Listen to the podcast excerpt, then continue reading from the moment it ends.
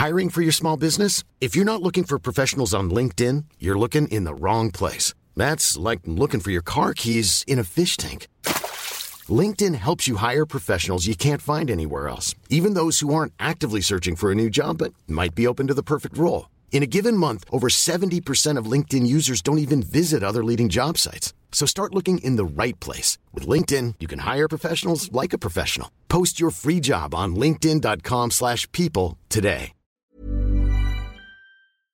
Boss is here! Military parents never miss a beat, and neither does the Johns Hopkins U.S. Family Health Plan. Built for every warrior in your family, with more than 40 years of service to military families, TRICARE Prime benefits plus exclusive extras. Learn more at warriorsathome.com.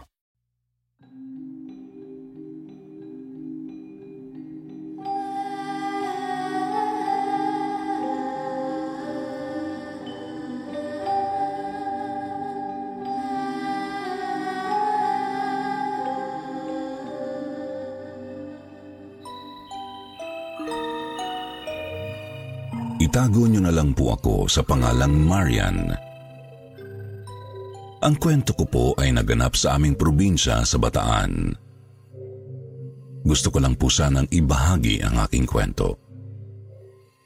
Isang hindi makakalimutan na pangyayari noong ako ay nag-aaral pa ng high school. Malapit na ang JS prom namin noon kaya nagpa-practice na ang aking mga kaklase. Malapit lang ang bahay namin sa aming eskwelahan, kaya katuwa ang nagkayayaan na magpunta sa bahay namin ang mga kaklase ko. Dumaan kami sa tindahan para bumili ng alak kahit na hindi naman kami sanay uminom. Naggayak ako ng gamit na gagamitin para sa inuman. Hindi pa kami nagsisimula nang magulat kami dahil biglang tinungga ng kaklase naming si Glenda ang bote ng alak. Pilit namin siyang pinipigilan pero ayaw niyang bitawan ang bote. Parang tubig lang niya kung inumin ang alak para siyang uhaw na uhaw. Kasali si Glenda sa kutilyon. Kaparis niya ang aming kaklase na si Willie. Hindi naman gagaling ang sumayaw si Glenda, Sir Jupiter. Pero noong pagkatapos niyang tunggain ang alak, ay inaya siyang mag-practice ng sayaw ni Willie. Bigla kaming nagtaka dahil mahusay ng sumayaw si Glenda. Noong araw na din na iyon ay may bisita ang nanay ko na isang dating kapitan na itago natin sa pangalang Romer. Si Manong Romer po ay kapitbahay din ni Glenda. Nakatingin ang dating kapitan kay Glenda. Nagtataka niyang sinabi na Marunong daw palang sumayaw si Glenda. Parang hindi raw si Glenda ang sumasayaw. Kilala rin po kasi ng mga kapitbahay si Glenda na parehong kaliwa ang paa. Hindi na lang namin pinansin ang sinabi ni ex-kapitan Romer. Pagkatapos ng practice ni Glenda at Willie, ay nagpahinga sila sa aming sala napansin na lamang naming iba talaga ang ikinikilos ni Glenda. Dahil doon ay naiinis na si Willie sa kanya. Biglang nanahimik si Glenda matapos pagsabihan ni Willie. Pero ikinagulat namin ang ginawang aksyon ni Glenda. Inuuntog ni Glenda ang sarili sa upuan at saka nagpapagulong-gulong din sa sahig. Iniuuntog niya ang sarili sa kung saan niya pwedeng maiuntog ito. Puno na ng pasa ang kanyang braso kaya natakot na kami sa ginagawa niya.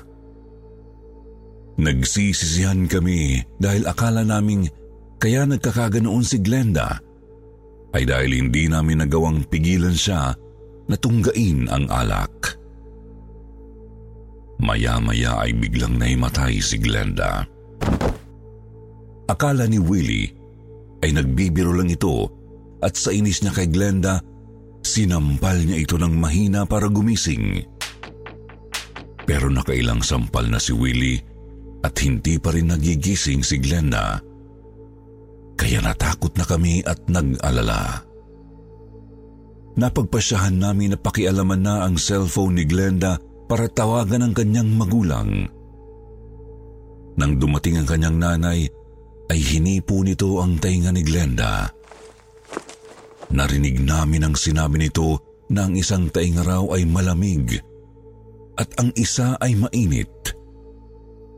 Hindi umimik ang nanay niya. Parang alam na nito ang nangyayari. Inutusan ng nanay ni Glenda ang mga kaklasiko na buhatin siya. Nagulat na lamang kami dahil hindi nila magawang buhatin si Glenda. Napakabigat daw ni Glenda. Tatlo na ang bumubuhat sa kanya pero hindi nila magawang iangat ang katawan. Para mabuhat si Glenda ay tumulong na rin ako pati ang kaklase pa namin na si Lisa. Hirap na hirap kami sa pagbuhat kay Glenda. Dinala namin siya sa magtatawas. Pagkadating sa bahay ng nagtatawas, ay hinipo rin nito ang magkabilang tenga ni Glenda. Nagulat kami nang sabihin ng magtatawas na nasasapian daw si Glenda. Pagkasabi niya nito ay biglang nagsalita si Glenda at iba na ang boses niya. Naging malaki ang kanyang boses at garalgal. Humihingi ng tulong si Glenda. Nalilito pa kami sa sinasabi niya. Paulit-ulit niyang sinasabi na, nandyan na siya. Pero hindi namin alam kung sino ang tinutukoy niya. Tinanong siya ng magtatawas kung sino ang tinutukoy niya. Sumagot naman si Glenda na si Marie Chris daw. Nangtinginan pa kaming lahat na magkaklase. Natatakot na kami pero nanahimik lang at hindi namin pinapalata. First time lang kasi namin na makakita ng ganoong sitwasyon. Kinakausap ng magtatawa si Glenda kahit parang natutulog ito. Pero sumasagot naman si Glenda sa kanya. Muling tinanong ng magtatawas ang nakasapi kay Glenda kung anong kailangan nito sa kaklase namin. Sumagot ito na gusto niyang gamitin ang katawan ni Glenda para humingi ng tulong. Na-rape daw siya sa bukid na katabi ng aming eskwelahan.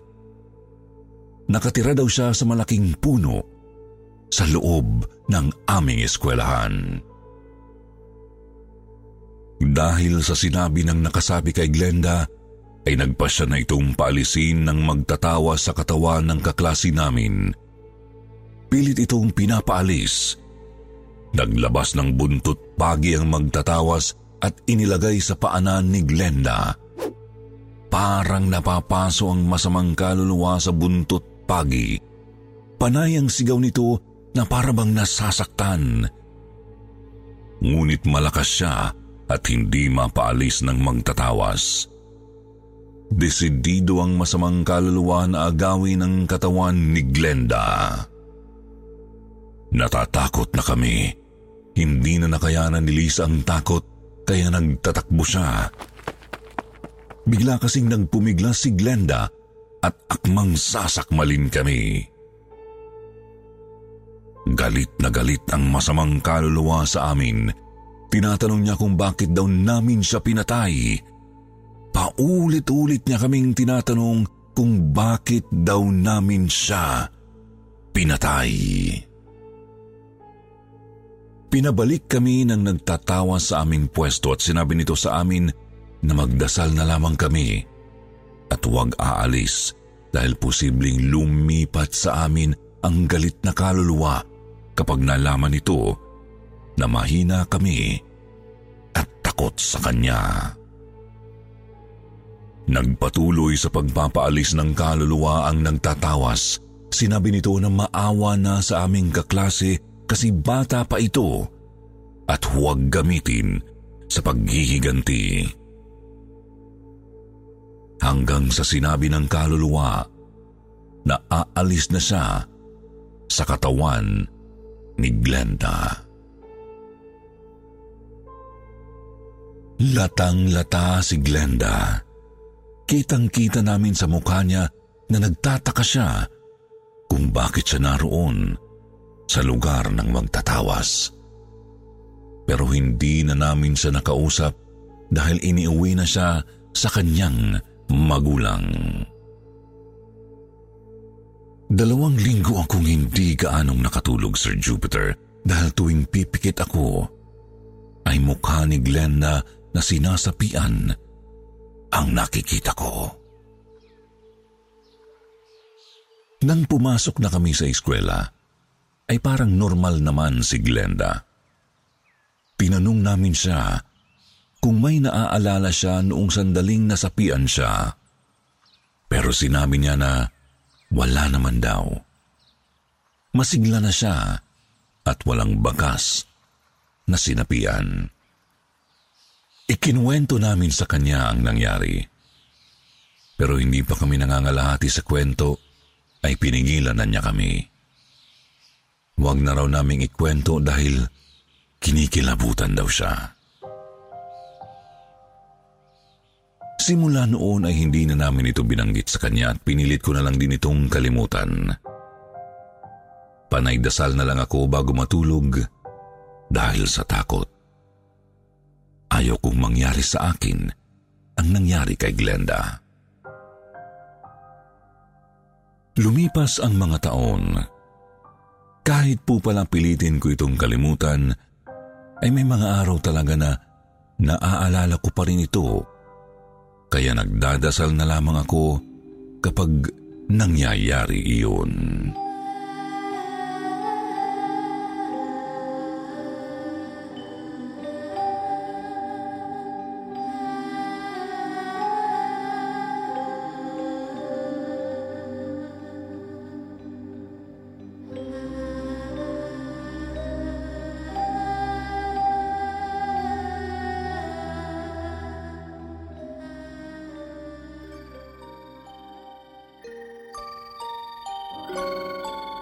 Magandang gabi po. Matagal niyo na po akong taga-subaybay kasama ang mga kapatid ko. Saksi po kami sa pag-usbong ng inyong channel. Nawa po ay mai-air din po ang aking kwento. Tawagin niyo na lang po akong G. Maraming beses na po akong naka-experience ng kababalaghan at isa na doon ang ikikwento ko sa inyo ngayon. Marahil ay marami na rin ang naka-experience kagaya ng nangyari sa akin. Marahil ay marami rin ang naniniwala sa sanib. Nangyari ito noong October 2017. Malapit na noong magundas. Bumisita kami noon sa biyanan ko dahil gusto ko lang lumabas din ng bahay. Nakatira kami sa isang baryo at nasa syudad naman ang bahay ng biyanan ko. Isang tanghali, abala ang lahat sa pag-aayos ng gamit nang may tumawag sa biyanan ko mula sa palengke. Magpunta raw siya doon para sunduin ang anak niya na hipag ko.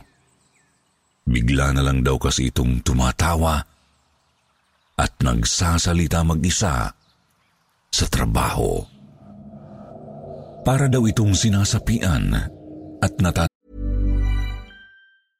I'm Sandra, and I'm just the professional your small business was looking for. But you didn't hire me because you didn't use LinkedIn jobs. LinkedIn has professionals you can't find anywhere else, including those who aren't actively looking for a new job but might be open to the perfect role, like me.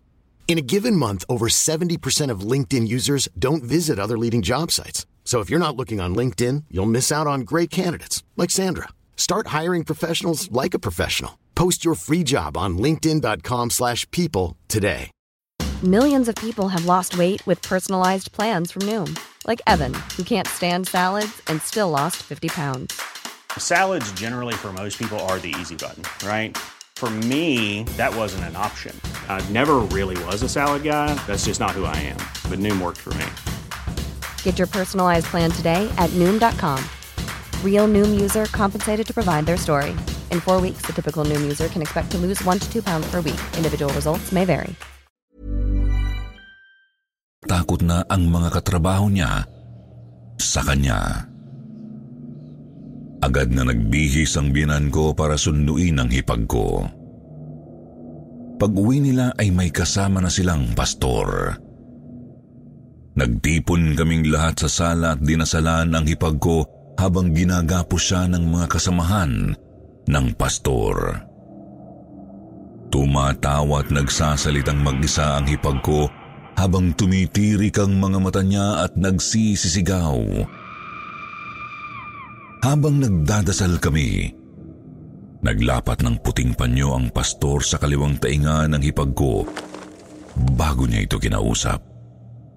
Sinabihan niya itong manalig at sundan ang lahat ng sasabihin niya. Pinanonood ko lang ang nakakahilakbot na pangyayari. Medyo matagal din ang ginawa nilang pagpapalayas bago na paalis ang sumapi sa hipag ko. Nang mahimasmasan, ay agad siyang nagkwento. Noong isang gabi raw bago siya nakaramdam ng kakaiba, may kasalan daw silang pinuntahan. Natumba daw ang motor na gamit nila sa isang tulay na kung saan marami ang mga naaksidente at namatay na. May nakita daw ang hipag ko na ahas. Napakalaki daw nito pero bigla rin daw itong nawala. Pagdating ng mga susundo sa kanila papuntang kasal, ay sumakay sila sa van. Bago pa sila makaalis, ay may nakita ang hipag ko na babaeng humahabol sa likod ng van. Kumakaway ito na parang nagsasabing, hintayin siya. Nang sabihin niya yun sa mga kasama niya na nasa loob ng sasakyan, ay wala naman daw silang nakikita. Pag uwi niya, doon na raw nag-iba ang kanyang pakiramdam. Kinabukasan sa trabaho ay iba na raw ang timpla ng katawan niya. Napakabigat daw ng pakiramdam hanggang sa wala na siyang maalala sa mga sumunod na nangyari. Matapos magkwento ng hipag ko, ay inutusan ako ng binan ko na maghanda ng merienda para sa pastor at sa mga kasama nito. Sa hindi ko malamang dahilan, matapos kong maghanda ng merienda, ay bigla na lang pumasok sa isipan ko na, paano kung ako naman ang masapian? Inisip ko kasi kung totoo ba talagang sinapian ang hipag ko. O baka naman nag-joke lang siya. Pagkatapos nga kumain ay sinabi ni Pastor na magdadasal ulit bago sila umalis. Inabot na kasi sila ng gabi sa bahay. Habang nagdadasal, Sir Jupiter, parang may nararamdaman akong kakaiba sa sarili ko. Feel na feel ko ang presence ng Panginoon habang nakayuko ako't nananalangin. Pero bigla na lang gumagalaw ang mga kamay ko ng kusa. Tumataas po ang mga kamay ko. Tumingala mag-isa ang ulo ko, kaya sobrang nagtataka ako. Bakit gumagalaw ng kusa ang katawan ko? Hindi ko rin makontrol ang mga mata ko na nanlalaki na parang nanlilisik. Sa mga oras na yun, alam kong napansin ako nila pastor dahil nakatingin na sila sa akin. Pero hanggang doon lang ang nangyari sa akin. Agad din yun huminto matapos magdasal. Kaya umalis na rin sila pastor. Ewan ko kung ano yun. Hindi ko na lang pinansin. Iniligpit ko na lang ang mga pinagkainan. Yung mga ekstrang bote ng soft drinks, binalik ko sa tindahan. Pagkababa ko sa mga bote, ay nakaramdam ako ng panginginig ng mga kamay. Natakot ako. Agad kong tinawag ang asawa ko. Pakiramdam ko kasi ng mga oras na yun ay parang may kung anong papasok sa loob ng katawan ko. Sumigaw ako ng malakas at hindi ko na nakontrol ang sarili ko.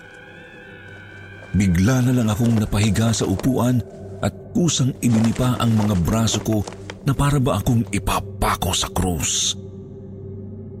Naninigas ang mga kalamnan ko noon at nararamdaman kong napakalamig ng paligid. Nalaman ko na lang na yakap na ako ng asawa ko at naririnig ko siyang sinasabi na tawagin ulit si Pastor. Nasa diwa pa ako noon, Sir Jupiter, kaya alam ko pa ang mga nangyayari. Mabuti na lang daw at hindi pa nakakaalis sila pastor kaya agad silang nakabalik ng bahay.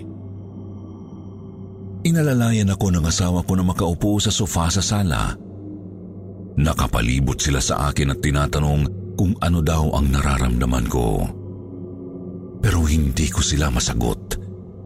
Hindi ko rin kasi alam kung ano nga ba ang nangyayari. Naghahalo-halo na ang kaba at takot ko. Sobrang bigat din ng mga kamay ko at nanlalamig. Nang mga sandaling yun, dama ko na may ibang presensya na hindi namin nakikita sa loob ng bahay ang nakahawak sa mga kamay ko. Pagbalik nila pastor, kinausap niya ako at agad na nagdasal. May inilapat siyang puting panyo sa kaliwang tenga ko. Pinapaulit niya sa akin ang mga salitang binabanggit niya. Kaso, hindi ko magawa. Parang may kung anong pumipigil sa bibig ko na magsalita. Parang may kumukontrol sa akin. Nanlilisik na ang mga mata ko noon at parang may gustong kumawala sa katawan ko. Hindi ko rin mapigilan ang pagtawa ko. Isang nakakatakot na pakiramdam ang bumalot sa akin. Parang gusto kong pumatay ng tao. Ganon ang pakiramdam ko pero may halong takot na hindi ko maipaliwanag. Dasal ng dasal ng mga kasama namin. Sabi nila lumipat sa akin ang kaninang sumapi sa hipag ko. Pero hindi pala. Bigla kasing tumawa ng malakas ang hipag ko, pati pamangkin ng asawa ko ay bigla ring nagsisigaw. Pinigilan pa niya noong una dahil pinilit niyang kumanta ng worship song. Pero hindi niya rin nalabanan. Sigaw na lang siya ng sigaw habang umiiyak tawag ang papa niya. Tatlo na kaming sinasapian noon.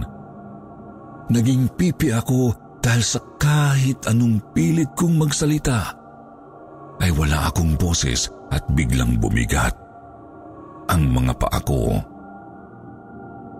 Para din pong nangingitim na ang mga kuko ko sa sobrang lamig habang dinadasalan kaming tatlo.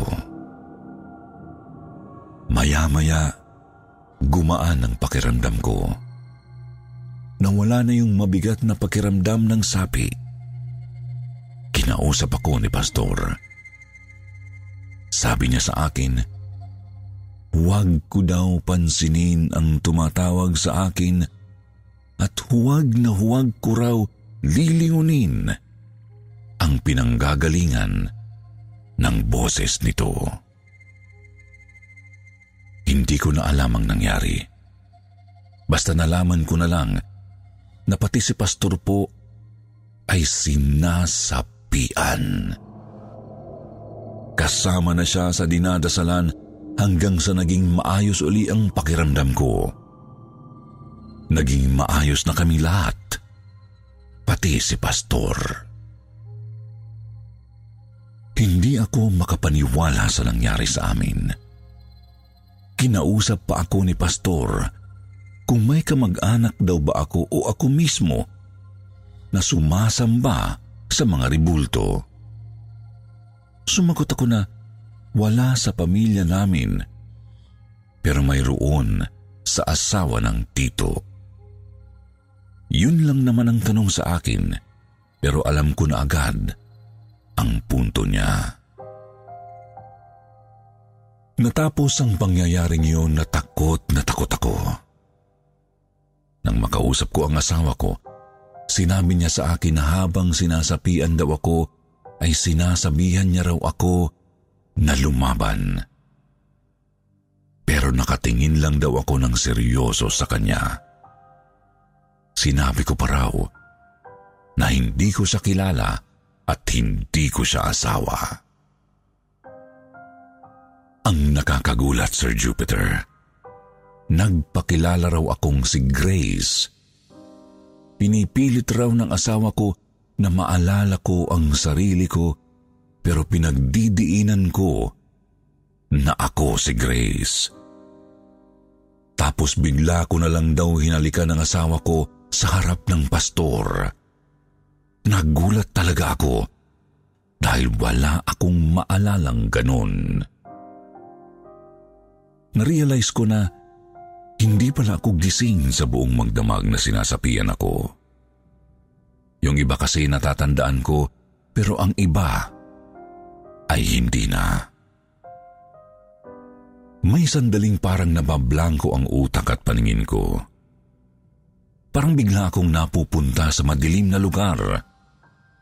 Tapos magdadasal ako sa takot at doon biglang bumabalik ang diwa ko at makikita ulit na nagdadasal ang lahat. Pakiramdam ko talaga ay may kung anong puwersa na pinapaalis ako sa sarili kong katawan. Sa huli, napag-alaman namin na apat na estudyante pala ang namatay dahil sa aksidente sa tulay kung saan natumba ang motor na sinakyan ng hipag ko noong nagpunta sila ng kasal. Sumama raw sa kanya ang di matahimik na kaluluwa ng mga namatay. Kaya nalaman namin na sila pala ang sumapi sa amin. Sinabi raw ito ng mga kaluluwa habang nakasapi sa amin. Talagang kinikilabutan ako sa nangyari sa akin. Di ko lubos maisip na makakaranas ako ng ganun. Mula noon, naniwala na ako sa sapi. Marami pong salamat sa pagtanggap ng kwento ko. Pa-shoutout po pala sa mga palagi kong kasama na nakikinig sa mga kwento nyo. Sina Cyril, Chris, Gerald, at ang anak kong si Franz. Maraming salamat din po at magandang gabi sa inyo.